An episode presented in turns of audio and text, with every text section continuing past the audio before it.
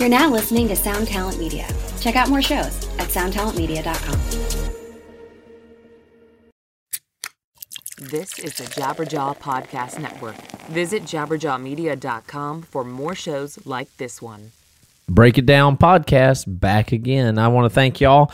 Uh, it's special. Today's special because you may be hearing this for the first time, and welcome if you are on Adobe Radio Live. I'm premiering my episodes on Adobe, and I'm very thankful to potentially have some new audience there. So, welcome everybody. Uh, this show will be on live premiering at 7 o'clock Eastern time every Thursday night on Adobe. So go to adobe.com, catch that live premiere next week. And if you're joining me in podcast land, that is great too. And if you're in podcast land, you'll know who my guest is today. It's James Paul Wisner, uh, producer from many, many great bands. Some, some one of my favorite producers out there.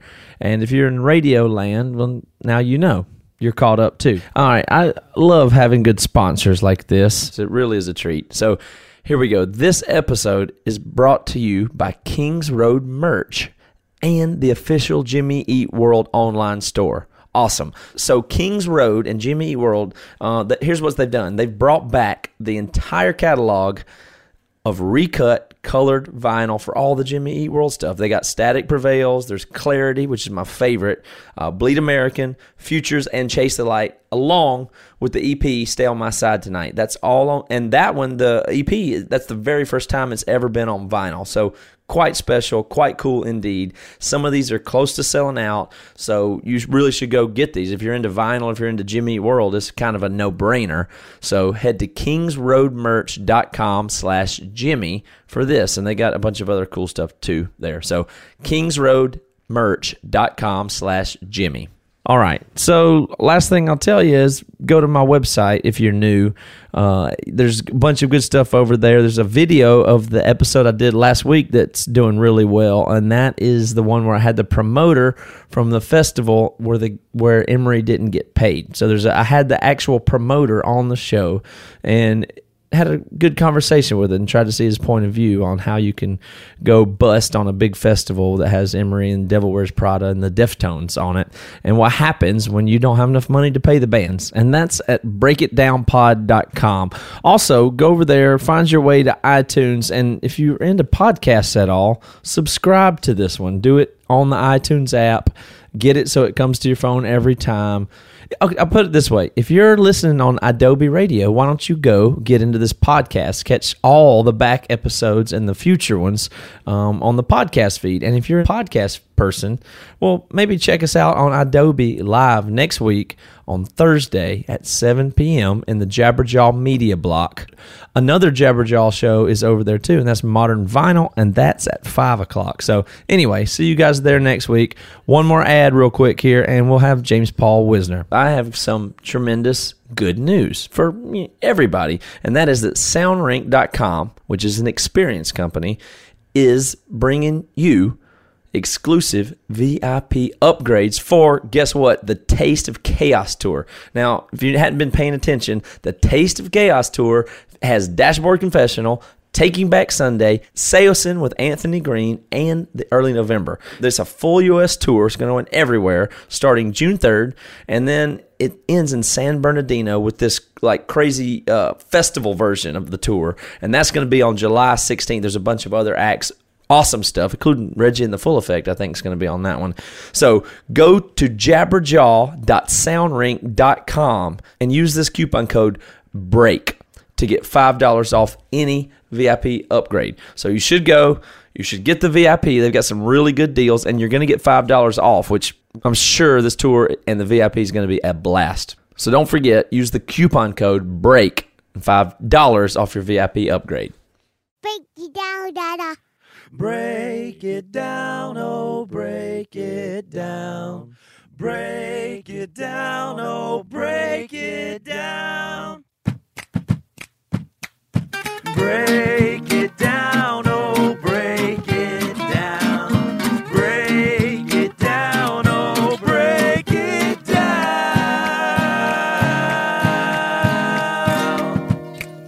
Let's make color. Yeah. Well, James, thank you for joining me on the show today. You're welcome.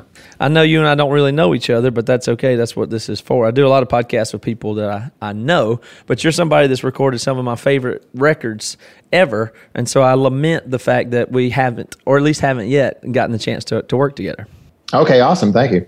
It's just, you know, you're all the way down there in Florida, and Emery's from up here in Seattle. And so it just seemed like a long drive when we first when we made our first record. Um, we did it with Ed Rose in Kansas, and we thought that was about as far as we could drive to make our first album.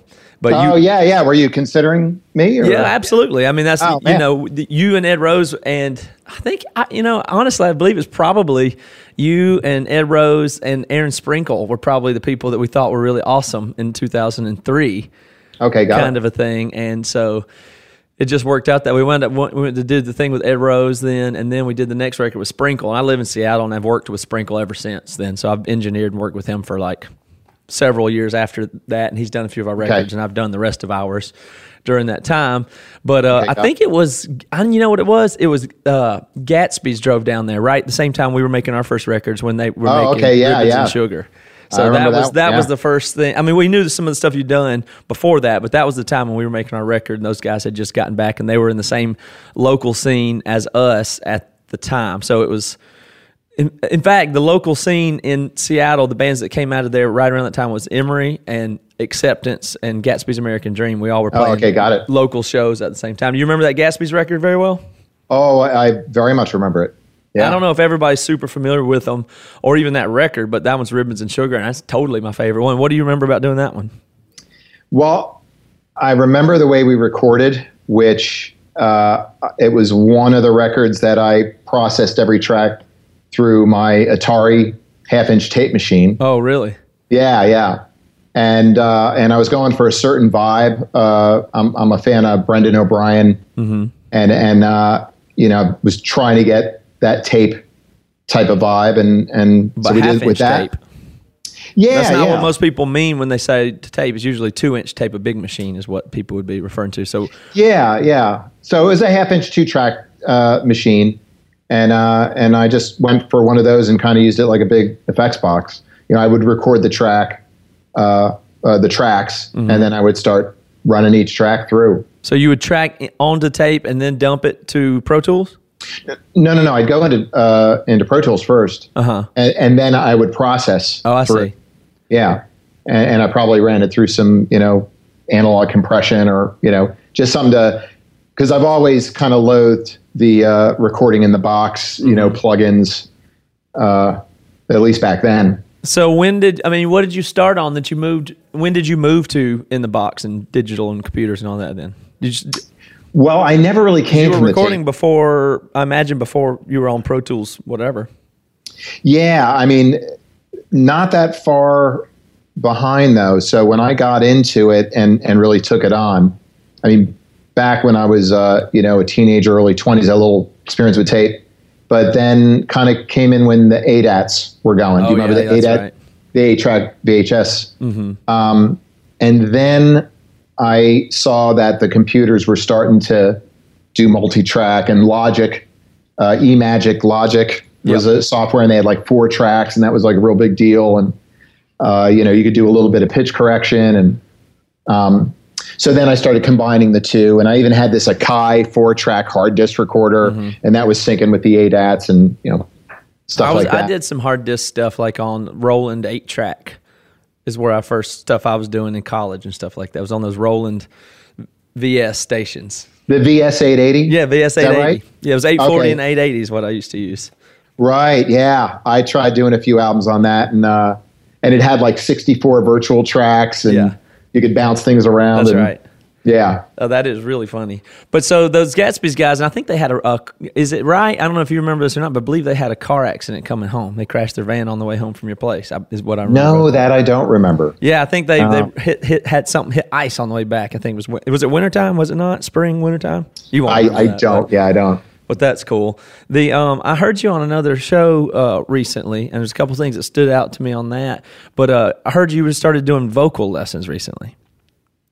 Oh, that might have been a little while ago when I heard it, but Well, I I did, and then I've kind of had to stop with everything that's that's been going on, uh, and then uh, and so I want to pick them back up. Uh, but yeah, Well, I'd, well, hang I'd on. I love mean- to do it, but Well, I want to talk about that, but what what is it? What do you mean things is going on? I'm sorry, I may be out of the loop on something, but what, what do you mean when you say everything's been going on? Well, my mother is teaching me, and she's been a, a, a vocal Mm-hmm. teacher for a long time, and, and actually she's been uh, a little bit sick. Oh, I'm really sorry to hear that. Uh, that's okay. She's doing better now, so we want to pick that up. And and then I've I've been busy uh, doing stuff, so um, it's kind of hard to, to to do everything that I'm was trying to do. Well, interesting you say it that way though, because that's not the way most people think of singing. And I think what struck me is that you would somebody that's an accomplished musician with a career that clearly has an ear that clearly knows how to play music, arrange music, and literally is like a, a doctor working on people's vocals all day for a career that you would take to singing so late and take it seriously enough to where you actually have to note that you've stopped temporarily aren't working as hard on it as Well, you you, know what it should is? when most Yeah. people think of vocals as just this super pure thing either you got it or you don't so that's that's what i'm really interested in there Yeah, you know what? The thing with vocal lessons with me, like I can carry a tune. I know what's going on technique wise. I can work with a singer. But me personally, uh, assimilating the technique for whatever reason, it's been this big freaking ordeal. That's been the most frustrating thing. well did you not grow And, up uh, singing even or anything Um, yeah, but incorrectly.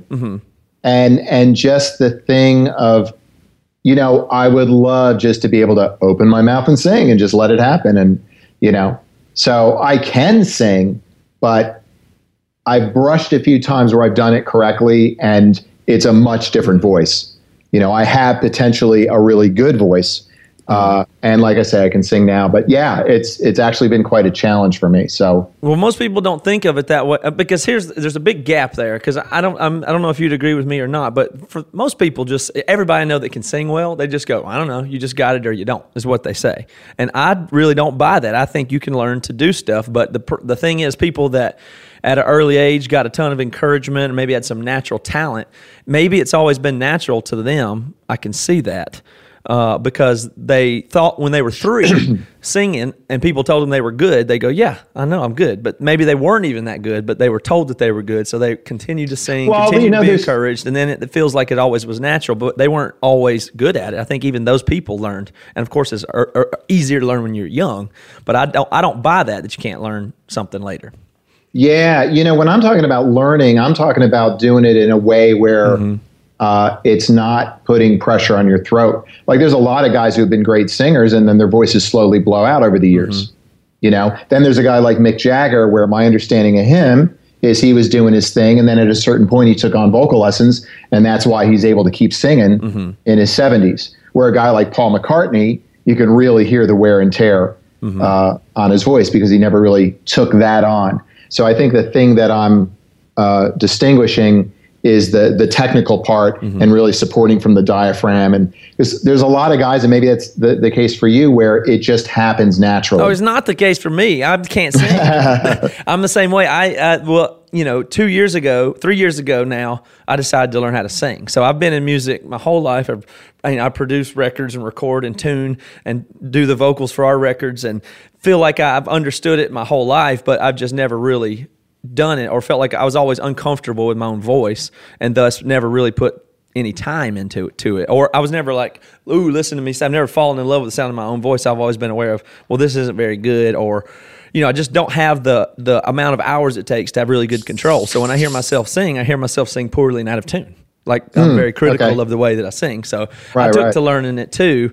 Uh, and I just think of it like this. I think yeah of course there's some natural people but you know, I could be like maybe the Tim Tebow of singing or something. You know, I can Well, learn to do it and just, be- you know, I'll never have that beautiful throw or anything like that. But I can get it to where I can actually do singing or sing from for some people. But I was in Emery for ten years. We had two really good singers for ten plus years. I was like, well, I don't need to sing. We've got two good singers. And then I kicked myself because I could have been in that microphone every night on stage singing for crowds and getting used to you know getting really getting used to it and learning how to do it because that's really what it takes is just the hours and the experience kind of thing to really refine it like Yeah. every singer's better 10 years later and i could have been putting myself up there doing backups a little bit poorly and then maybe been decent at it. So I had to take to doing it the same way you did.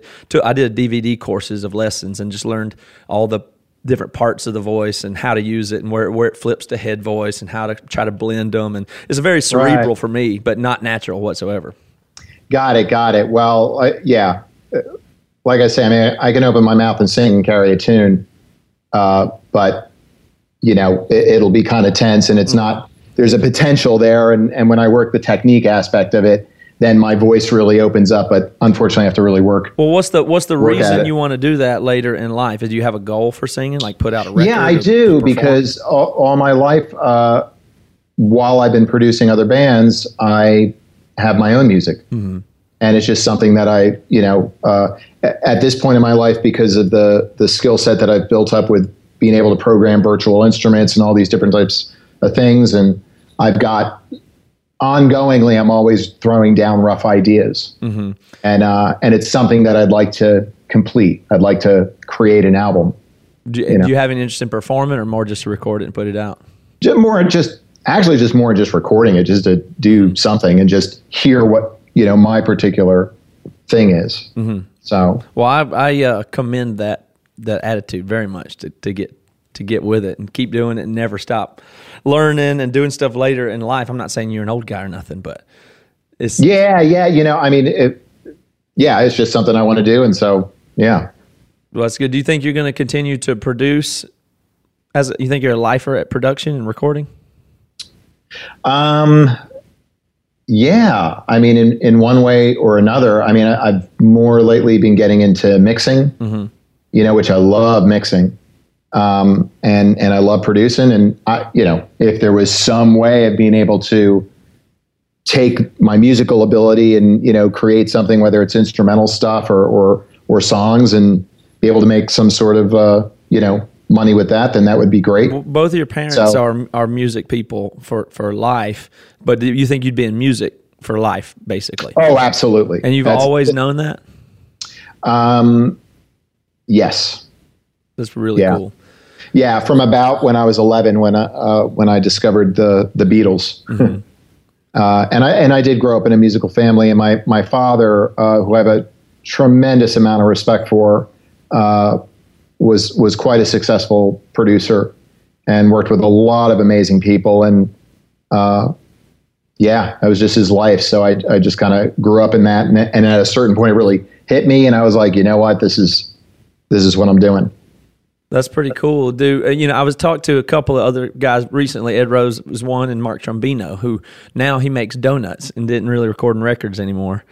And uh, oh, really? yeah, Okay. and Ed Rose bought a restaurant at one point and stopped, and it basically isn't recording records now either. So if I look at the three of you guys as the people that I was into and listening to, or would have wanted to work, you know, just people that were around when I was first getting into this stuff and, and listening to their stuff, or people that I call the producers that I really enjoy. Two of them kind of got out of it and went into doing restaurants and food service stuff. Yeah, that's a trip. How does Uh, that strike you? Yeah, that's wild. No, I won't be making donuts. you know, it, the, the I think the main overall thing is that for me is like this is pretty much what I can do, Yeah. and and uh, and stuff just shows up enough to to keep me going, uh, and and so that's what I'm doing. Well, I mean, you know, they a lot of people, including them or and me, I, I cite the, you know, what's happened with the industry and money and budgets. Has that not been a crunch on you? oh, absolutely, it has. But yeah. it wouldn't. I mean, you'll you're you're you're determined to figure it out, Uh, yeah, I, I or you would do Uh, it for less money. In, in ten years from now, you'd be content to continue to do it even for less money if you could make it happen anyway. There's there's got to be a way. I guess it depends on, you know, the thing is, is that I got into the business in such a non usual way. Uh, and to me, it's just like there's there's just been this whole thing going on in terms of whatever I've been doing. Um, how do I put it? It's just that if I'm focused on it and I'm staying. The, the overall thing for me is that if I'm focused on it and it's my passion, and I'm thinking about it in a positive sense, and that's kind of the key thing. I'm not dwelling on what's happening with the industry and all the all these things that were there were all kinds of reasons when I got into it. You know, however I got into it was almost a miracle. So Are you So it's- saying it's- that if if you are interested in doing something enough, uh, I I think I almost know what you're saying because let me see if I identify with that correctly. I, there's a lot of things I I do a lot of a bunch of different stuff from podcasting and music business stuff to recording to putting out my own music. So I, I make money from a bunch of different things, but I'm every single day. I'm usually doing whatever it is that I'm the most excited about, like the thing that I'm driven the most to care about or research or figure out. And it's Yeah. v- very often not the thing where that's the the it's not usually up the money pipeline. Like right now, I've spend I'm spending a ton of time trying to figure out how to get my camera hooked up good to some free software and figure out how to do lighting so that I could stream this podcast on YouTube for free live. And I don't think that's going to be worth any money. But I, Right, I can't right. stop trying to figure that out. And so in the long run, I think that will pay off, but not for any particular reason other than that's what I'm determined to do right now. And so Yeah. that's kind of reminds me of what you're saying. Is that what where well, you're going? yes and no, because at this point I do have to be more conscious Mm-hmm. of that. It is going to be something that can also generate money, you know, because there it, it is a business. But I, I definitely took things on when I decided to to get into it. I had a certain mindset and a focus, and then things happened, and they've kind of, it's kind of been like that. Well, do sometimes you have to take records that you're not interested in for money? Uh, it it's not been at a point where it's like I'm not interested in it. But yeah, there's been you know peaks and valleys. Is there you know? stuff you have to? Is there stuff you will turn down, even though it's, that is paying that you don't like? If I I have to really connect with it because the thing you know, and you know this too. It's like if you're doing something at a certain point when you're doing something day by you know day after day, mm-hmm. there's not enough money that you get paid for if you're hating it. Right.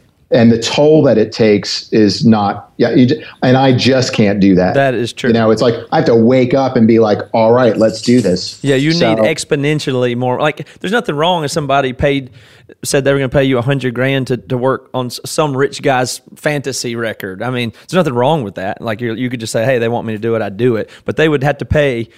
It had to be exponential money to to to lower to to have to put that kind of stuff into something that you you dislike or you think is a joke or not good. You know, it is it's twice it's more than twice as hard. I mean, double the money to work on a terrible band is still a bad deal. oh it's You know what I re- mean? yeah that that yeah I do it for a and million bucks. and I work have on a local yeah, band over whatever, but I'd rather do a band I like that is uh, for you know bare bones money yeah i have to yeah i do i have to feel like i'm connecting with it to do know? a good job though. Yeah, and that's Yeah. the thing because that's what kind of that's what's driving me, and that's what keeps things going. Because if I kind of break that, and I'm really doing things for different reasons than than how I got into it, and and yes, things have changed, and there is an up and down to things. Um, but yeah, I still have to hold to that to this internal thing about it, and I have to love it. What about if you get into a record halfway through and you figure out it's you're not getting along with the people? Does that happen, or you're not into it as you thought? Some records are a grind. Yes, yes. There. I mean, it, it's never been where it's like, um, you know. Fortunately, uh, there, there's never been a thing where because usually I'll know. Well, I will know before I even take it on. Now there have been situations where you know in the process where it's like, okay, this isn't what I thought it would be. Uh huh. Um, but then I'm really kind of looking at the bigger picture of what am I doing with the band, and and I have a big underlying commitment of that I want to create something with them that they're really connecting with. So no, I don't always get to have my way about it. I, you know, there's different produce different producers have different mindsets about how they take projects on and how they're working with the band. And for me, it, it's very important that the band is feeling connected to the ideas. Right. And so we find a way, you know? Do you get a bunch of? Do you get a most of your work is referrals from projects you've done? You get that a lot. Um, it's not necessarily referrals. It'll be that uh, they'll know of other work that I've done. Yeah, done. that's what I mean. Referral Yeah. is the wrong word for that. Yes. But, so I, I want, I'm guessing like, I guess for me, I would say "Hearing the Moon Is Down" Further Seems Forever record is is probably what made me know your name at least the first time. Uh, is that one that people drives a bunch of work your way over the years? Yeah, I mean, uh, I don't know how much so much anymore. Yeah. To me, know? it's like that's like the one of the most you know important records. I wonder how does that if if that feels or notice that way from your point of view, or is that just narrow for me as a fan? No, that has had a real big. There's Mm-hmm. there's a few albums that I've been super fortunate to have done that uh, had a real big impact uh, on on the scene, uh, or or just the which which was a big driving intention for me. That's kind of my an underlying intention. I want to make music that moves people, um, and so I want to work with projects that are that are. It's not even like we're going to change the world with our music, but Right. it's just that uh, it just we're trying to create something that that really connects with people. Well, let's talk about that record specifically, just for a little Sure. bit, being that it's one of my favorites, and that was one of the first things you did professionally. Not necessarily the first things I did. It was more the first thing I I really um, spent a good deal of time on, where it was like, okay, I'm going to put everything I've got into making this thing the best that I can How long make did it it. take to make that one? I spent three months on it. Wow, with the band for three months. Not the band. I mean, the band I probably spent. Um, I, you know, I can't say that I really know for sure, but may, it, probably over a two month period, and not like we were together every day. And then the rest of it was me listening to stuff like Mark Trombino and stuff that was recorded on an SSL through tape, and sitting with my present state of digital technology and suffering over why can't I get this to sound It, that, like, but that was like what stuff. 2000 or 2001. It was when digital Yeah. didn't sound too good. Well, digital. Well, the thing I had just gotten. It started out with the uh, with the dashboard stuff, the uh, places you come to fear the most. I had gotten this uh, digital console called a Yamaha 02R, and that was like a big a big step in the consumer market where you could have something at home. Uh, and I realized that it was a big step up as far as quality, at least digitally. Uh, uh, that that digital progressed somewhat out, Right. Because the thing I had before that was the Roland VS880. Okay. So the, so the the the Yamaha was a big step up, but at the same time, it still fell very short of your SSL, you know, big console uh, or a Neve console going through, you know, a great tape machine kind of thing. Well, look, I'm gonna I'll play this a little bit, but this doesn't sound to me.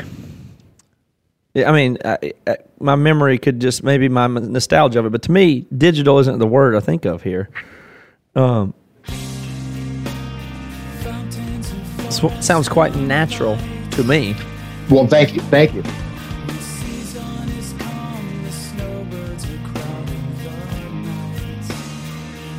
Were you doing a lot of editing and stuff then? It was hard to do editing probably at that. There wasn't a, Well, no, because I was working with ADATs, but I was also, I think, with digital. Uh, I was working with a DAW. yeah. Um, and the thing about that record is, um, yes, it sounds natural, um, but I like hand replaced every drum. Uh, you know, just lining up and and just doing it by, you know, and just trying to think of anything because also I was dealing with my level of engineering competence Uh huh. which at the time was was uh, you know I didn't really come up being schooled or whatever. I just kind of threw myself in it, and uh, and that was my weakest area was my engineering skill. And so maybe that's why it took three months, not because you, you weren't good at it, but because you were doing hand replacing of every every drum and doing everything in that way, that slow, overly paying attention way to it because it was, you know, I yeah, I was just trying to do anything I could. I had a vision in my head, and of course, what I'm doing is falling incredibly short. well, that's a good just place to be if you have Yes, the three months. exact- It is, but right. the, it- you know, it's not like I mean, obviously, I think people know this, but you couldn't pull up a plug in and drop a sample in to do the replacement. So I think there's something about it. To me, uh, I'm not surprised. I'm kind of surprised to hear that because it sounds very natural, even the thing. So the fact that you're doing it by hand probably adds a whole lot of uh, a less a lot less of a mechanical sound that you're probably putting in different samples and velocities all the way through. You know, with know, your the ear other- versus just dropping in a mechanical sample. Exactly. Well, the thing with that record too, I think, uh, which really gives it the feel, is that we didn't do it to a click track. Okay. You know, and Yep, that Steve, helps a lot too. Yeah, and and and so tracking was pretty tedious because there was no pasting. Mm-hmm. You know, you couldn't say, okay, the guitars are cool. Let's just paste that on the chorus or anything like that. That might be one of the reasons it really stands up is no click. I, I think that's very cool. You know, I think that's definitely, you know, put some other element to it that is there's too much perfection and starting with Oh, tell me about it. You know, that's about when everything started to become Yes, less alive. yes. So you sound you're a little bit. If you were the fir- first people using click and the first person people doing this when it was new, that's great. But if you're the at, at some point, you just keep raising this bar until it's outside of anything natural sounding. So, And it is. That's how things are today. It, it's at a level of of, uh, of perfection that's, you know, uh, and that's almost the fight. How do you keep it natural, if possible? But we're the, even the genre, the way it is, it's built around Pro Tools and this heavily edited type of thing, you know. But back doing those records, and you had played a little bit before of uh, the band 238. Those were both records that weren't done to a click, and particularly with Further Seems Forever with Steve uh, Kleisath, the the drummer. He has this great feel, you know, mm-hmm. and he just has very very unique to him. Do you know what's So crazy about of- that is he? I thought he was one of my favorite drummers until I saw his left-handed ass play live, and I couldn't take it. I was listening to it forever. It's like this is. I mean, this is the, my, one of my favorite drummers. I can't, finally got to see him at some point, and I was just. It blew my mind. I was so devastated by watching a left-handed drummer play. I, Yeah. I don't. I don't like him anymore. Oh, that's funny. no, I don't not like him, but I didn't Yeah. enjoy watching. And watching drummers is like when you first get into music and you're seeing bands playing stuff like that. To be able to watch the drummer and learn is such a, a good. It's just something about so satisfying to hear drums and then get to see them and stuff like that. And I was so off put by the left-handedness. Oh, that's funny. That's funny. Yeah, that's like when I saw the guy for Saosin. Uh, I don't know his name, but but I was so impressed uh, with with just his feel and just watching him play. yeah, there, he's definitely got. It. I mean, maybe being different or left-handed or different brained, may, maybe is part of or works. I don't know if there's anything possible there, but maybe could work to his Oh, that's advantage. There's got to be exactly something in the brain wiring that's different about a left-handed person. Maybe that Yeah. contributes. Well, Steve's playing, uh, you know, and since you know that record, uh, yeah, it's very unique. Steve is incredibly unique, and everybody was incredibly unique in that band, and and uh, so it was, uh, you know, more than a, a privilege to work with those guys. Well, is it? I mean, so the reason I like that so much, that band so much, is because it's, uh, and this has been one of the main things I've used as a premise for music. It's uh, outrageously complex, and at the same time, it, or it's really technical, but at the same time, very easy to follow. So that's super simple formula that I think should work. I think it works in literature and movies, or and all kinds of music is to have some complexity there, but not, but it's opposite of just being virtuosic or show offy kind of thing. So that record is so technical and time signatures and feels and all those things. And then it's unbelievably tied together where all you got to do is follow the vocal melody and you are just safe as can be as a listener and just totally hooked in that way. So that's the, I think that's why that, that's what's so special about it from my point of view. Yeah, I would agree with you, and and I think part of it is the way that the records were written. Uh, all three of the records were done where the music was all completed first, and then the the singer had to write, which you should you know if you just listen to the music with no Yeah. words and go okay write a song to this music Exactly. and you'd be like what are you even going to think up you know so chris i mean it's so brilliant what he did and then uh, uh, jason also Yeah. uh, on the on the second record because it was the it was the same situation so Yeah, there's there's something about in that way. But so I was, you know, to me, I was wondering what your point of view is doing that and then doing dashboard. I guess I still like Further Seems Forever better. I think it's the better incarnation given the fact that it has that technical music and can still be that catchy kind of thing.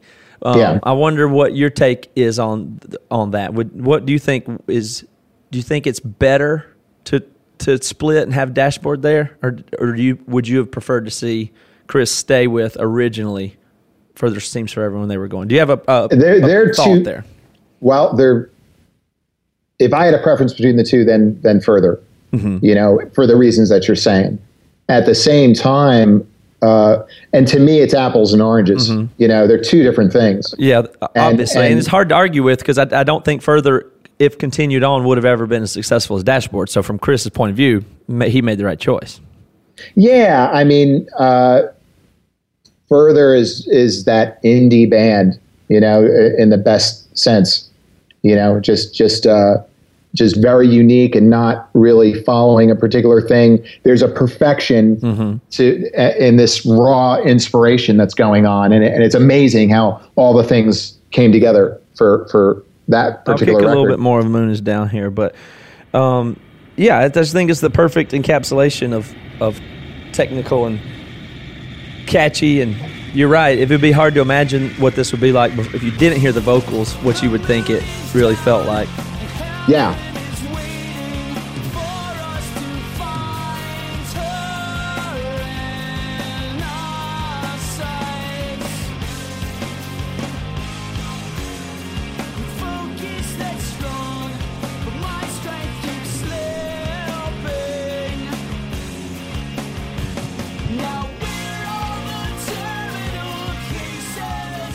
I'm sure people are familiar with that, but that's just too much. Here's an example of something I think is really funny. This is like the catchiest thing I've ever heard with the most absurdly technical thing. It's just cheesy and technical at the same time. I think this is just such a funny moment from any record.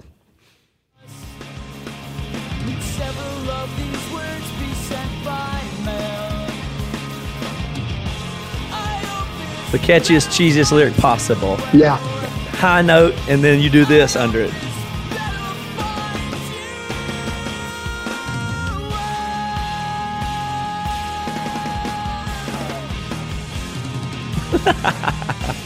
Yeah. back to a different key, different time Right. signature, the, that long of a drum thing, thing to connect it, and then just right back to where it was. And they got in and out of that and reconnected it to the original tempo and key, which is that's a, a hilarious thing to do. It's a, quite a challenge, and then to put those vocals over it just makes me laugh, but with Well, happiness. Chris blew me away during that, and and particularly this one moment when we were doing the last song, which I really love. Like I can't remember the name of it, but um, and so he hadn't completed everything. We're in the middle doing vocals, and there's a couple guys I've worked with where they do this. Hold on, man, give me like 15 minutes, and they go out, you know, leave the room. They come back in 15 minutes, and they have these lyrics that are like, "How did you even?" think of this. You know, it's like the depth and the you know just the the way it connects and um, yeah, I, I very much remember that moment with him. That, that's something else. And then, you know, if you listen to Dashboard by contrast,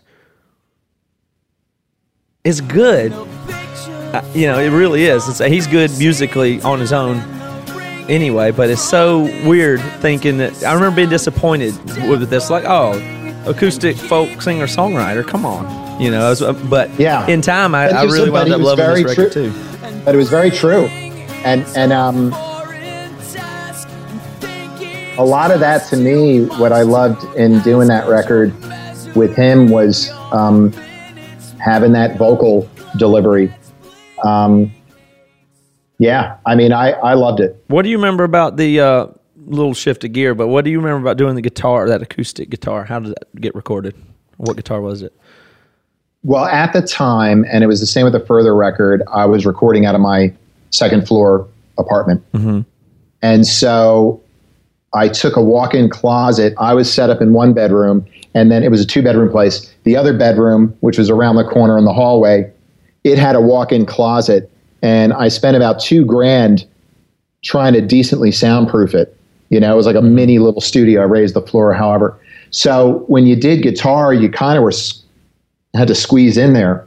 So Chris had his, I think it was a Gibson guitar, and that sound is basically there's a microphone, a, I think a Lawson, it's like a, a Neumann copy, tube mic, and a, and a direct. Yeah, I know that Lawson mic. Is it this two fifty one or something like that? I Um, can't remember the name of it, but Sprinkle has I- one of those.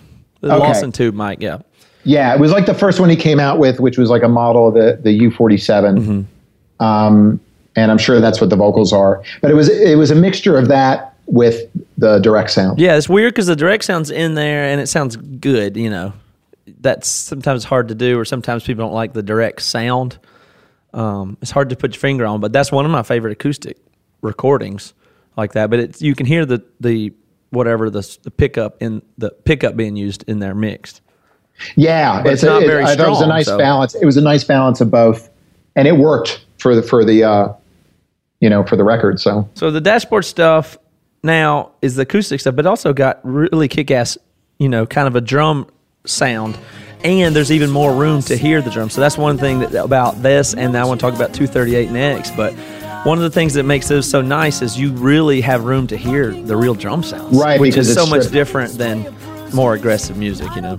yeah, yeah, because it's stripped down and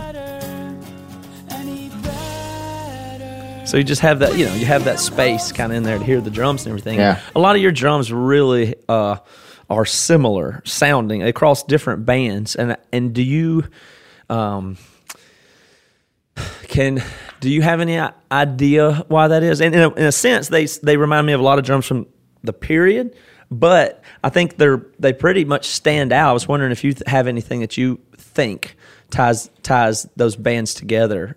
I mean, I've, further dashboard two thirty eight uh, and some other stuff in there that is very similar in the way. Yeah. Well, you know what's interesting when you're saying that? I I pretty much agree with you, except for the moon is down because I think the one thing that's tying a lot of the drum sounds together is that I like to mix the ambient, the room mics in pretty heavy.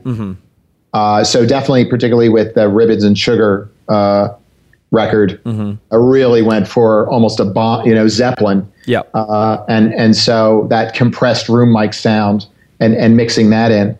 Um, but when I was hearing just now with the moon is down, it's a bit of a drier Yeah. sound. Well, the more aggressive the music, the more full. You don't have a choice. You know, Yeah. there's not as much room for it. But that's what I, that's the thing about when I talk about 238, which you know, I know people know this music that I've already played, but I don't think a lot of people even know 238. I'm not sure if they're a I'm sure they're not a big band, and unless you're older or from our you know specific scene, I don't think they're widely known band. But man, Right. man, I really recommend anybody check out the band 238 because I think Yeah. they're one of the best bands ever. Yeah, uh, that album is absolutely one of my favorites. So I'm, I'll roll uh, regulate the chemicals here. Cool. Um, I'll play the whole song. We'll try and talk over. it. I'll make sure it's not too loud. But um, this, and I like this one better than the one after it for some reason. A lot of my friends disagree. But this one, um, this song is so neat. The clean guitars on this album are incredible. But the most notable thing to me is how often they'll do something that's so empty where there's just Right. a guitar over the So like the thing that happens later in this song. It's just it's just bizarre that they would leave stuff so empty and have have that in there. But uh, and I don't know those guys. I've met Chris before a couple of times, but I, don't- I don't know him know Yeah. him that well. But uh, what can you what do you remember about doing those two thirty eight records? But yeah, well, the first one and the second one had two different approaches, and um, the first one wasn't to a click, and the second one was. Mm-hmm. And uh, this this album, no, I really do. If I was to pick between the two, it's this. Uh, I the. Hang on a second. I'm having a little bit of hard time hearing you and my sample at the same time. I was thinking we could talk over the whole song, but I'm having a little bit of trouble with it. Let me- I really wanted to play that one section. Um, one second. You hear the music Yeah. still, right? Yes, I do. Okay. Let me turn it down for me. Okay. Hopefully that won't interfere. I'll turn it down a little bit for you too. Anyway, say say that you just had to repeat what you just said. Well, the, the first record was a much more, I guess, for lack of a better word, indie approach. We had 10 days to do the record, basically. Awesome. We did that record in 10 days, which I thought was, you know, as cool because you have to move. Did the drums to tape, no click, at, at another studio. Then we Here's came my back. favorite part. Here we go. Yeah. Right. It- that's just too cool. right. Just the bass. Uh huh. It's just like, how could you resist not putting more there? And Right. it's just so happy that, that it turned out that way. You couldn't, Yeah. you know. Do you remember that? Like, uh, what, like how it was arrived at to not layer more stuff there or put a rhythm track or anything? It, it was just like it felt awesome. It was just that bass going, and uh, and I love the space that's in the record. Mm-hmm. Um, yeah, And then the prettiest part here with the clean, this clean guitar. Just one, and then I don't know. yeah. One of my favorite songs of all time. I'm excited to be able to listen to it with the person that recorded it. So, any anything else you remember about that, I'd love to hear. I don't Well, have any just- great questions. Just that we had ten days. There was no click. Those drums are triggered too. I'm using the the They do not sound triggered. Right, and that was the thing is like j- to take the time to to get it to not do that. I, I'm trying to think. I couldn't have done all that triggering and stuff in that ten days, but I also worked insane hours back then. Um, so, and let me think. Eh, What I loved about that record, it was the time too, as far as like the indie scene where if you listen to that, that record, there's songs that have four different parts that mm-hmm. never repeat, and that's the song. yeah. You know, there Definitely. isn't really even a chorus. It just it just moves. And my whole thing at the time in working with them is how does this feel? You know, it, and and Chris wrote in a way that whole record has a perfection to it. So the whole thing was just to really execute it, you know. And so my my thing in working with the guys was how do we get this recorded where it connects with what the where they were at with writing it. Well, it's some, maybe it's something about the 10 day thing, meaning that you have to already know what's going on. You have to have already been in the room and played it a million times before you could possibly be, you know, to go into the studio knowing what your time budget is. So you have No, to I don't think we did. really. No, I, that, and that's that's kind of a cool thing too. It's just let's do it. Let's begin. Let's do it. And you just have to make a decision, and, and you're that's it. and you're yeah, you're just going with it. You're working with the guys. You're you're you know everyone is respecting each other and, Mm-hmm. and excited about it, and uh, and we're creating, and it it went very very well. I mean, I really like that's one of my favorite records, uh, as far as working with with a band. Wow, that's that's interesting to hear. So they just came in and worked out parts that weren't even there and did it in ten days. Well, they had parts. They, mean- you know, they had a sense, but we worked. Yeah, I mean, they had parts. I might have thought of something. It was just moving along, and uh, and it and and it, it's interesting because that is one of the few albums where it's like, yeah, this lead is going. And I remember really digging that. It's like all that's going on is drums and bass in this lead. And I also love the amp we used. We used a matchless, and uh, that particular amp just had such a beautiful, pure tone. Um, there's another song, Dana, uh, on there, and it's like that, dan it, dan down, down, down, Yeah. And Yeah. oh, I love that's like one of my favorite guitar tones. Yeah, it is. That that one is, is really good. There's some I mean just really amazing guitar stuff on there if you listen to it. It's very very fun. So I want to trace a little bit of the drums cuz those to me don't sound triggered at all. Um, and it really captures again like I said time period and then as time goes on you have newer and newer and more and more modern sounds and I want I'm curious your take on on the evolution of that kind of thing. So I don't I don't know if I have these in any kind of order or not, but you did Paramore. Let's see. What record do you think you did first? A Academy is record or Paramore? Do you remember when those were? Those were right around the same time. Okay, well Um, for in, in yeah, any case, they're very close to each other. Academy is. This still reminds me of the same thing, but still tighter, punchier. Yes. Still here. So what what happened up to this point from what you were That- doing? Couple things on that. Well, of course, we're to the click. The drummer uh, was a little weak on his hitting, and we tracked that whole thing in three weeks. And when we were about two weeks into it, I said to uh, it was John Janick from Fueled by Ramen. I was like, "This album's amazing, John, and you got to let me mix this. Give me some more money, please, so I can mix this on an SSL. Mm-hmm. Don't let me. I don't want to do a computer mix with this stuff." Uh-huh. And so we actually went through quite a process of trying to find a, a good studio. And then that was the first real album that I mixed on an SSL, which was a really painful uh, process. what was painful about it? Learn how to use it and do the automation I on had it, or no what? idea what I was doing, mm-hmm. and I just had to make it up. And I had to, I turned the record in like two days before Christmas on a Saturday that was like an hour before FedEx closed. And if I had missed that, they were going to lose like thirty thousand dollars of ads uh, that they had already done, uh, and and so there was all this pressure. Um, but yeah, so that record was mixed on the SSL and like a dirty SSL too. It was like a, a 79, one of the one of the early SSLs, and the converters were really grainy sounding, and it it, it got a, a particular sound. And all those drums are completely replaced as well. Um, and and that ended up to me. I, I liked how it came out. Well, that was a- punchy and tighter, and still some more room. And then you get in this Paramore. Now there's even less space really to hear.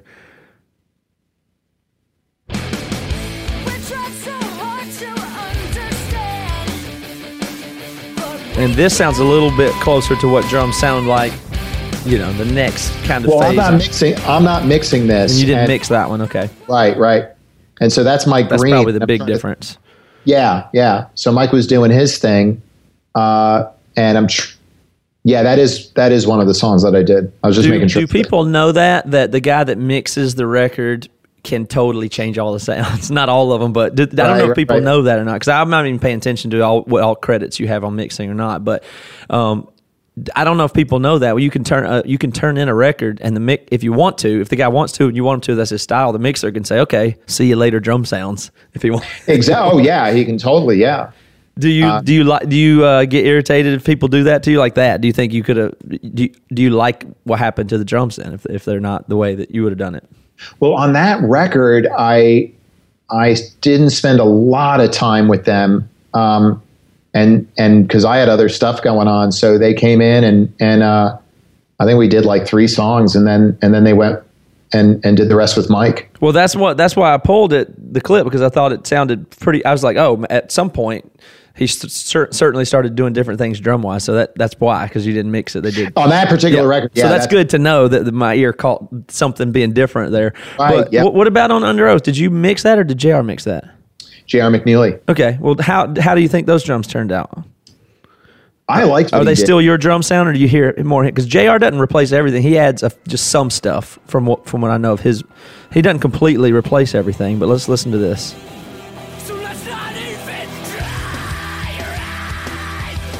Does those sound like your drums to you? Pretty much the toms I know he he kept. Mm-hmm. Like he didn't replace those. We had a nice kind of tone on those. Mm-hmm. And I remember we used an AOT kit and uh, and a very small bass drum. I don't know if it was like 14. It was like really small, Mm-hmm. or maybe it was a 20. That's what it is. Not a 14, a 20. Um, and the snare was the general tone, but I, I'm pretty sure he mixed something in with that. Sure. But I think what J.R. was doing, at least when we were, he was doing some of our stuff around 2005 and six. That's right, yeah. He was doing like, um, he said he wouldn't. Sa- he, he had a just the sound of a snare. It's a sample he had of a of hitting the rim of the snare drum without Yeah. touching the head. That he would Right. mix in really loud with the hit that the drummer did. So you Right. get it kind of like a rim shotty thing without replacing it with some really slamming whole drum sample. It was just the attack of the the snare drum, the stick on the snare drum rim, is what Yeah. is what he was doing around that time. Um, but I like a lot of JR's mixes. But that Under Oath record, probably I suppose that's the other one that people uh, reference a lot, or probably had a lot of people come to you because of, huh? Yeah, definitely. And that was definitely. gold. You have more than one. What else do you have? This gold. You have a couple of gold things, right? Dashboard and Under Oath. and uh, and and Paramore. Um, and I don't know if that. I I don't think that the Academy is. I don't think that record went gold. I I, I think that was more like two to three hundred. Um, yeah, so that's about it offhand. Yeah, I remember when Under Oath was doing that record. We were in Florida for one of the first or second times to kind of going through Florida there. And you'd done the one the record of theirs before. I know the changing of times. You did that one, right? Yeah, Um, and so we had come through. So we knew them and played a couple of shows, and they were. It was before they made that record, so they were just, you know, some other band that we'd done some shows with at the time, and they came to our show at the Social. We played the Social, and I think it was while they were in studio with you. And they came out to our show then and were telling us about it and what was going on. And Tim told me he said that um, they were. See if you remember this or if it's true or not. I don't remember exactly. But he said something along the lines of you'd finished almost all the record, and then y'all had got some new guitar amp sound that was better. So you made Tim go back and replay all the guitars with the the, new, the better amp setting that you had found. like you had Wow. played a bunch of tracks and then you tweaked the amp a little bit more. And you're like, whoa, that sounds better than what we were doing, er, you know, last week. and Which- went which back and recorded a bunch of uh, gu- guitars over just to get the new amp setting on it. Which which record? On Chase and Safety. Oh, Chasing Safety. That might have been the case because I um, they were the first band that I was recording at my house, Uh huh. and I think and definitely a reason too is uh, even when Tim did his scratch tracks, he had his parts so down that that he just nailed stuff. So uh, I vaguely remember that. I'm pretty sure we did that. That would make sense if he had him so down that you're like, well, Yeah, this sounds better, so why don't you just re yeah. knock them out? Yeah, Yeah, His, his his guitar playing really is good. I had him on and we talked about it a little bit one time uh, on here. and People really en- enjoyed that, getting to hear him talk about his playing. But he uh, he's very super deliberate. That's what you found with him. That he just uh, real organized and just nailed his parts. They're all predetermined. that was a big thing that Mm-hmm. when when he came in uh, yeah he was he was one of the most um, yeah when, when we were doing those scratch tracks because they'd also worked with uh, matt goldman Yeah, uh, that's and kind right. of went through pre-production That's right. so so went through that and then the guys came in um, and when we were doing those you know i remember as we were going through them I'm like that's freaking on and awesome Mm-hmm. you know we almost could have kept those they they were real tight Yeah, and then uh, Gillespie's a lot of fun to track too, huh? Well, the thing with Aaron is that I think he takes the record for going through snares, and I think he went he went through anywhere between eleven and thirteen snare drums, doing a nine song record because there was one song that we didn't even have drums, uh, and then the one song is uh, like a half a song, the last song on the record. So yeah, he was killing the snare. Yeah, we. Uh, I did. I engineered the second almost record with Sprinkle and one of his worship albums, and so I've, I've worked with him two or three times in just recording. But he's a lot of fun. Um, he's a real happy. I mean, he really has a good time in the studio and doesn't overthink anything. I love that for somebody who's a good drummer who just totally charged up and plays hard and lets it go. It's not even super particular. He's just like, you like that? You know what? You know, just lets it go and totally trusts his own play and like he's confident but not arrogant at all, kind of thing. He just says, Yeah, yeah, was that good enough? Okay, yeah, he's great. Yeah. he's great. that that's cool. So yeah, I think that um, you know, I'm sure that's what people just love is that under oath record. I bet you get asked about it all the time. So I will try not to ask anymore. uh, I'm, I'm actually that's uh, I'm fine with it. You can ask a few more questions. um, no, I don't even think I don't really think I have any. I, um, let's see what else. Oh yeah, I was I was still chasing down here the uh, difference in sound. So a band you did recently is, or in the one of the later bands you've done is I, I found it was hands like houses. Yes. So by yes. this point, we've kind of come all the way to really a new era. Now this is real modern sounding stuff. yeah. So same producer over time. And here's a clip from this. Um,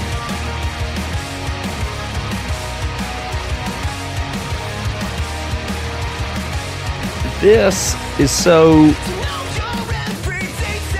I don't know the word for it, but I wouldn't have listened to this really identified or tagged you as the producer of it. So it sounds Right. a good bit different than all the previous stuff there. Is this where you're at now, or how do you explain that so much of a difference if you in in style uh, across a decade or so? Well, let me ask you too. Do you have a song off the album they just released? I can. Tr- I don't. Not off. Not off. Oh, of hand. okay. I can try to dig one up, but no, I don't think I can pull it up technically here.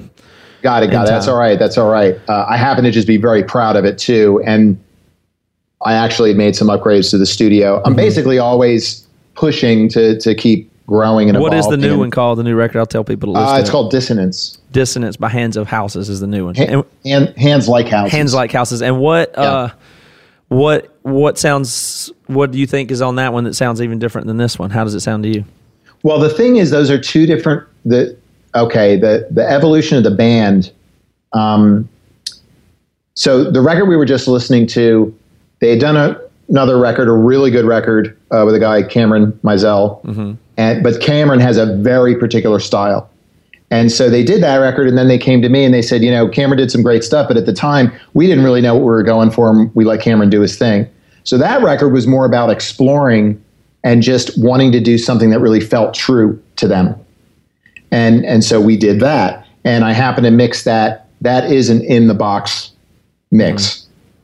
Um, the latest record was more like, okay, we've got something here, and we know we have a very original sound, uh, but they did want to try to find something. They were a little more business minded about it. We wanted to do something that felt really true, but at the same time would be something that that everyone would connect with.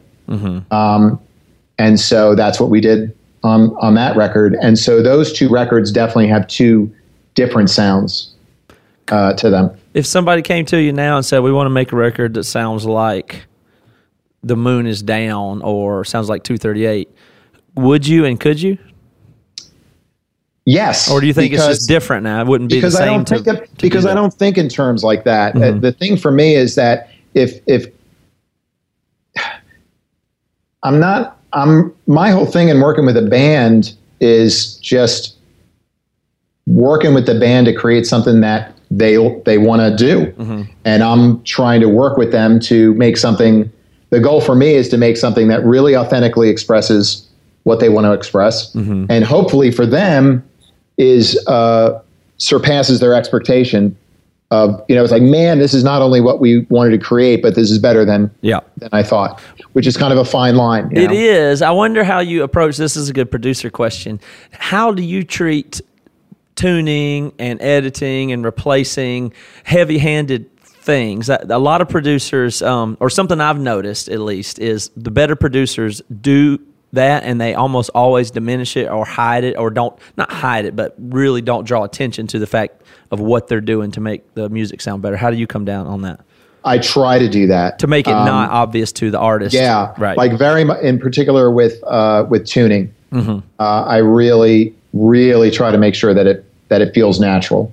Feels um, natural, but I'm saying even from their point of view, because this is I cannot tell you how many times I've talked to a band, and after being an engineer and producer and doing it, I talked to a band, and I was like, "How was it working with so and so?" And they go, "Oh, it was awesome.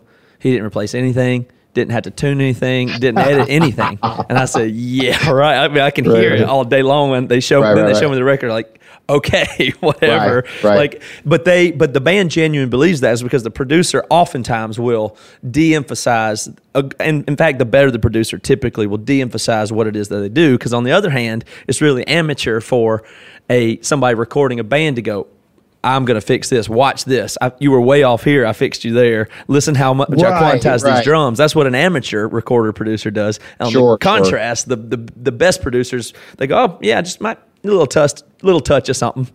Yeah. and then Well, the artist doesn't even really know that how much the, the producer's really done there. Yeah, well, part of it too is, um, you know, how how good of a musician Mm-hmm. is the guy playing. You know, so I'm not going one way or another. I'm I'm not really trying to actively hide anything. I'm Mm-hmm. just basically doing my thing, but I'm not, you know, flaunting it. That Yeah, it's. I mean, if you do, it can really be a bummer. But the psychology, I think, the interesting thing is about the psychology of the guy recording it because Yeah. you want the band to feel like you're valuable and doing something useful. So you almost Yeah. want to show them your tricks or something. Mm-hmm. But that only makes them feel like, wait, don't mess with my stuff, or do you not think I'm good? You know, it can be really counterproductive to Yeah, over tech with the band there. Sure, absolutely. Um, yeah, I'm trying to. Uh, I'm trying to just get the things that I can't do, which is get the emotion Mm-hmm. and get the you know intensity or the yeah you know what are they meaning with the song or or with the drummer to you know um, yeah Yeah, So- that's interesting. What stuff do you? What is? What do you? Uh, I'm glad to hear you feel like you're still recording bands that you like and love and are committed to doing it. But compared to a jaded person, you, you don't, which you don't seem to be at all. But what are the things that you just don't like about the business and recording when you're doing it, or the, the either the business or the the job itself? The things that are a real drag. Well, one of the things, because I'm always trying to improve things, is the technical curve uh, of things not working. Mm-hmm. You know, while you're trying to, you know, uh, I've yet to work with a computer that I'm not pushing to where it is too much for it. Amazing, given how much theoretically and supposedly Right. computers are better, but then the Pro Tools just winds up hogging it all, I guess, with the way they design their new software every time or something. I don't Yeah. really know how that works. Well, Like- of uh, you know, like the hands like houses, I, I did at 96k, Mm-hmm. and and so that alone, you know, kind of pushed things. Um, you know what? It's weird. Like business wise, um, say the question one more time, just so I What can- just what are the things that you dislike about the about the job that you have, whether it be business, God. the business or the recording, or the that's a good answer. The technical stuff that, that can bother you. What is the stuff when you're just like, this is what if I was ever going to quit this, this is what pushes me over the edge. I don't think I can take it anymore because of. Right. Let me see. Well, the technical can be very trying Mm-hmm. sometimes uh, because I'm really trying to think of the most freak anything that will make it sound better because I hate in the box mixing. I hate the closed in, almost one dimensional sound, and, and I'm trying to have it, you know, so that is a heavy one for me.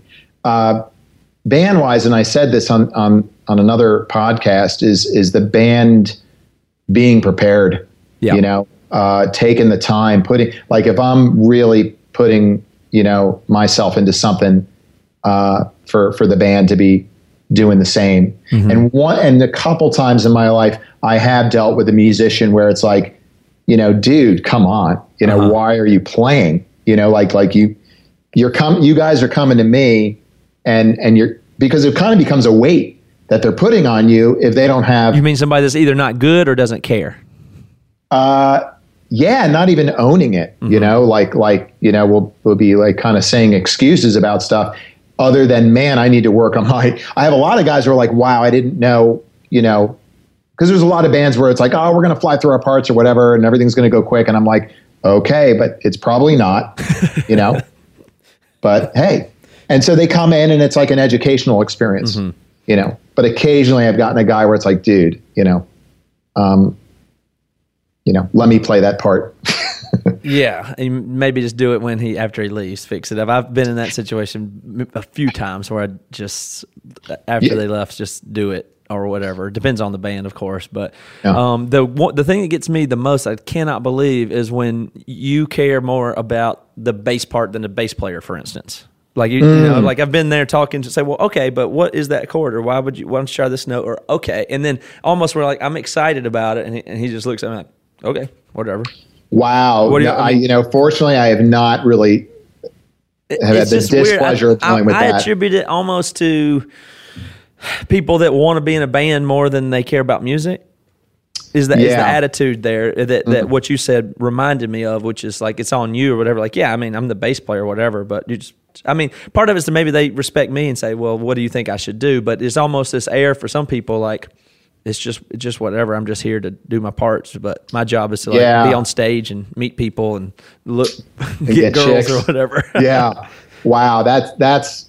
I, you know the the only other thing, and it's not, and it's not certainly not something where it's like, oh, I don't want to do this anymore. It's just that when I work with a band and maybe, you know, we find that we're not totally on the same page, and certain things that I'm bringing to the table, they're like, well, you know, and then I have to kind of, uh, well, one, check my ego, and then look at the big picture and be like, what are these guys trying to do? And let's, you know, let's do that. And and fortunately, there's never really been something where, um, you know, I've been disgusted with Yeah. with where they want to go. You know, I mean, there's always that thing where it's like, oh, you know, I, I'm, you know, might even feel a little hurt or something. But that's just, you know, that's the way it goes. You know. You know what the other one is? It's the opposite of the one I said before. It's the one where somebody isn't very good, but they care a ton and try to insert themselves in everything. I don't know if that's insecurity. You know, it's like a, cer- Right, right, right. certain musician isn't as good as everybody else, so he has to weigh in on everything and is just unbelievably picky about everything that you do. You Right. get that one? Let me let me ask you if you've if you've had this. Have you ever had a band where I, I find sometimes there's the one guy where every idea he has nobody relates to. He just keeps coming up with these ideas, and it's just basically the whole thing of being like, no, we don't want to do Well, that. the- y- my Not just me, but everyone in the band. but it's not but it's nothing personal it's probably that his ideas aren't that good which the reason he has so many ideas my theory on that would be because he's insecure in the first place so Mm-hmm. he's trying to insert himself and parrot ideas that sound like ideas that people with actual talent would have but he doesn't, Well, that- that's not any good and so he thinks he has to make up for that by being involved and then the other guys have to go oh mate and kind of i mean it's not like they're trying to be mean to the to whoever that is but they just kind of have to yeah we could try that and you and everybody knows you're going to waste 10 minutes and then get it back to where it was in the first place but you have to be Mm. Uh, I- nice I hear you there. I, you know, the thing you're pointing to is a- as a as a producer is all the psychology Mm-hmm. that's going on, and and even getting a sense of everybody's personality. And there's, I've refined a speech for the guys before they even come in. You know, and one of the big things is I want you guys to sit as a band and talk about what you're looking to create, because um, sometimes you get in and and not everyone's trying to create the same thing. Uh, and then you do get guys that their attitude or where they're coming from with things uh, is is not always about entirely with that that artistic, you know, uh, expression. There's a little bit of ego going on, and and you got to kind of try to work that out. what do you uh what do you hope for well first of all do you have anything else you don't have anything else you're hoping to, to accomplish professionally other than make records and do that at whatever capacity do you have anything else you would like to accomplish in life Yeah, I do. And and and right now it hasn't really like I do have a sense that I'm not really going to be and this is just my my internal sense at this time. Um, if it happens, it happens. But I I've kind of gone on that my whole career anyway, and that is I don't think that I'm really going to be doing this for the rest of my life. Okay. maybe I will because I do enjoy working with bands, but I have a I have a sense that there's some way for me to do stuff, and it's with with my music somehow. okay And it's not necessarily that I go and make a big hit or however. I mean, there's many ways of creating music and and uh, with that. But I do have a strong uh, sense of creativity in terms of writing music, and it's completely different than the scene. It, it's it's got nothing to do. It's almost new age, uh, for lack of a better word. Um, and so that's just something I want to. I feel like that's something that I'm going to be trying to find a way uh, with. that's interesting Uh, if that's answering the question. No, it that's you know? definitely answers the question. That's exactly where I'm going. Is and so what? What is uh when you think about legacy? What do you hope for in ter- in terms of that? Like after you're gone, even. What, do, does that even matter to you? Well, you know what? Yes and no, because I'm not thinking I've got to, you know, my legacy. I almost kind of think that stuff at a certain point, it's doesn't mean a whole lot. Even in the greatest guys, that I guess if it leaves a legacy that's that's uh, that's inspiring to other people, then in that, yes. And and so if there is a legacy, and I'm not like consciously, you know, building that, but I like to try to do something with excellence and not try to half-ass something and, and try to do the best job I can do. So when people reach out and say, dude, I love what you did on that record and it's inspired me, you know, with, with the moon is down and with the Underoath, there were guys who were like, that's a record that that's why I got into music, you know, where it's that kind of thing. It's like, that's pretty cool. Mm-hmm. And so if I could try to do that type of excellence, and if it goes in that direction, then great. Well, this is a question I try to ask to frame that even more is would you trade more ability, more uh, success, more uh, functional achieving, more achievement of things that you want to do personally? Would you trade that? You know, have five more records like that done. Complete your solo stuff. Be, you know, be able to make all this music and connect with a bunch of people with your, your own things. But when you die, you those projects live on, but your name is erased from it. Would you take that? Like it, the thing still live Yeah. there, but nobody knows it was you Yeah. who, who made it. I mean, your family remembers who you are, but other than that, professionally, your your web pages are all scraped. Yeah, You'd take I'd have that. no problem with it. yeah, because it's kind of a joke. it's kind of funny, you know, because I'm not even around at that point. I mean, it's just like I say, if it's something where someone goes, "Man, that dude inspired me," just like our great the the people that inspired us, you know, Uh-huh. uh, the people that moved us. Um, you know, like I really, and I want to get into his stuff more, but David David Bowie when he passed had a real big impact on me. And as I as I listened to him, like, man, this guy was really cool and what he was about, and but not like he was trying to. He was just honoring something inside himself. And so that's the thing for me. I'm I'm I'm honoring something inside myself, and if I can encourage someone else to do the same, whether it's about me or not, I don't really care. I like that So- answer. I think I gravitate towards something along those lines. Some people say they react like, wait, you shouldn't be trying for more success or abilities in this life. Like, that's the selfish thing, you know. But I, I disagree. I think if you're pursuing something for what you want to do, it's just what you're trying to do, not how not how anybody else defines it or says you're successful or whatever. To me, the highest I- goal is functionally to be able to do what I'm trying to do today better or more of it. Yeah. Yeah. And, and uh, so there's an action, but where you're coming from is everything.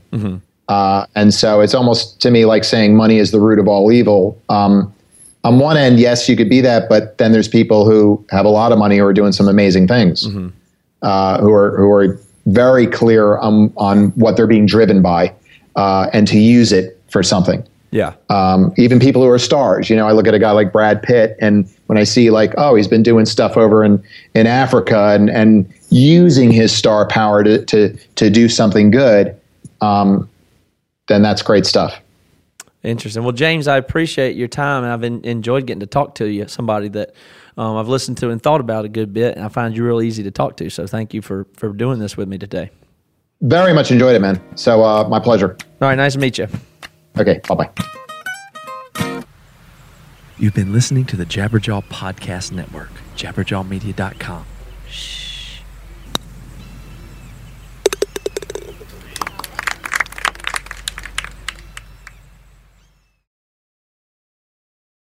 This is Chris DeMakes, guitarist and vocalist for Less Than Jake, and host of Chris DeMakes a Podcast, a songwriting podcast where every week I'm joined by an amazing guest to break down the writing, recording, and release of one iconic song from their career.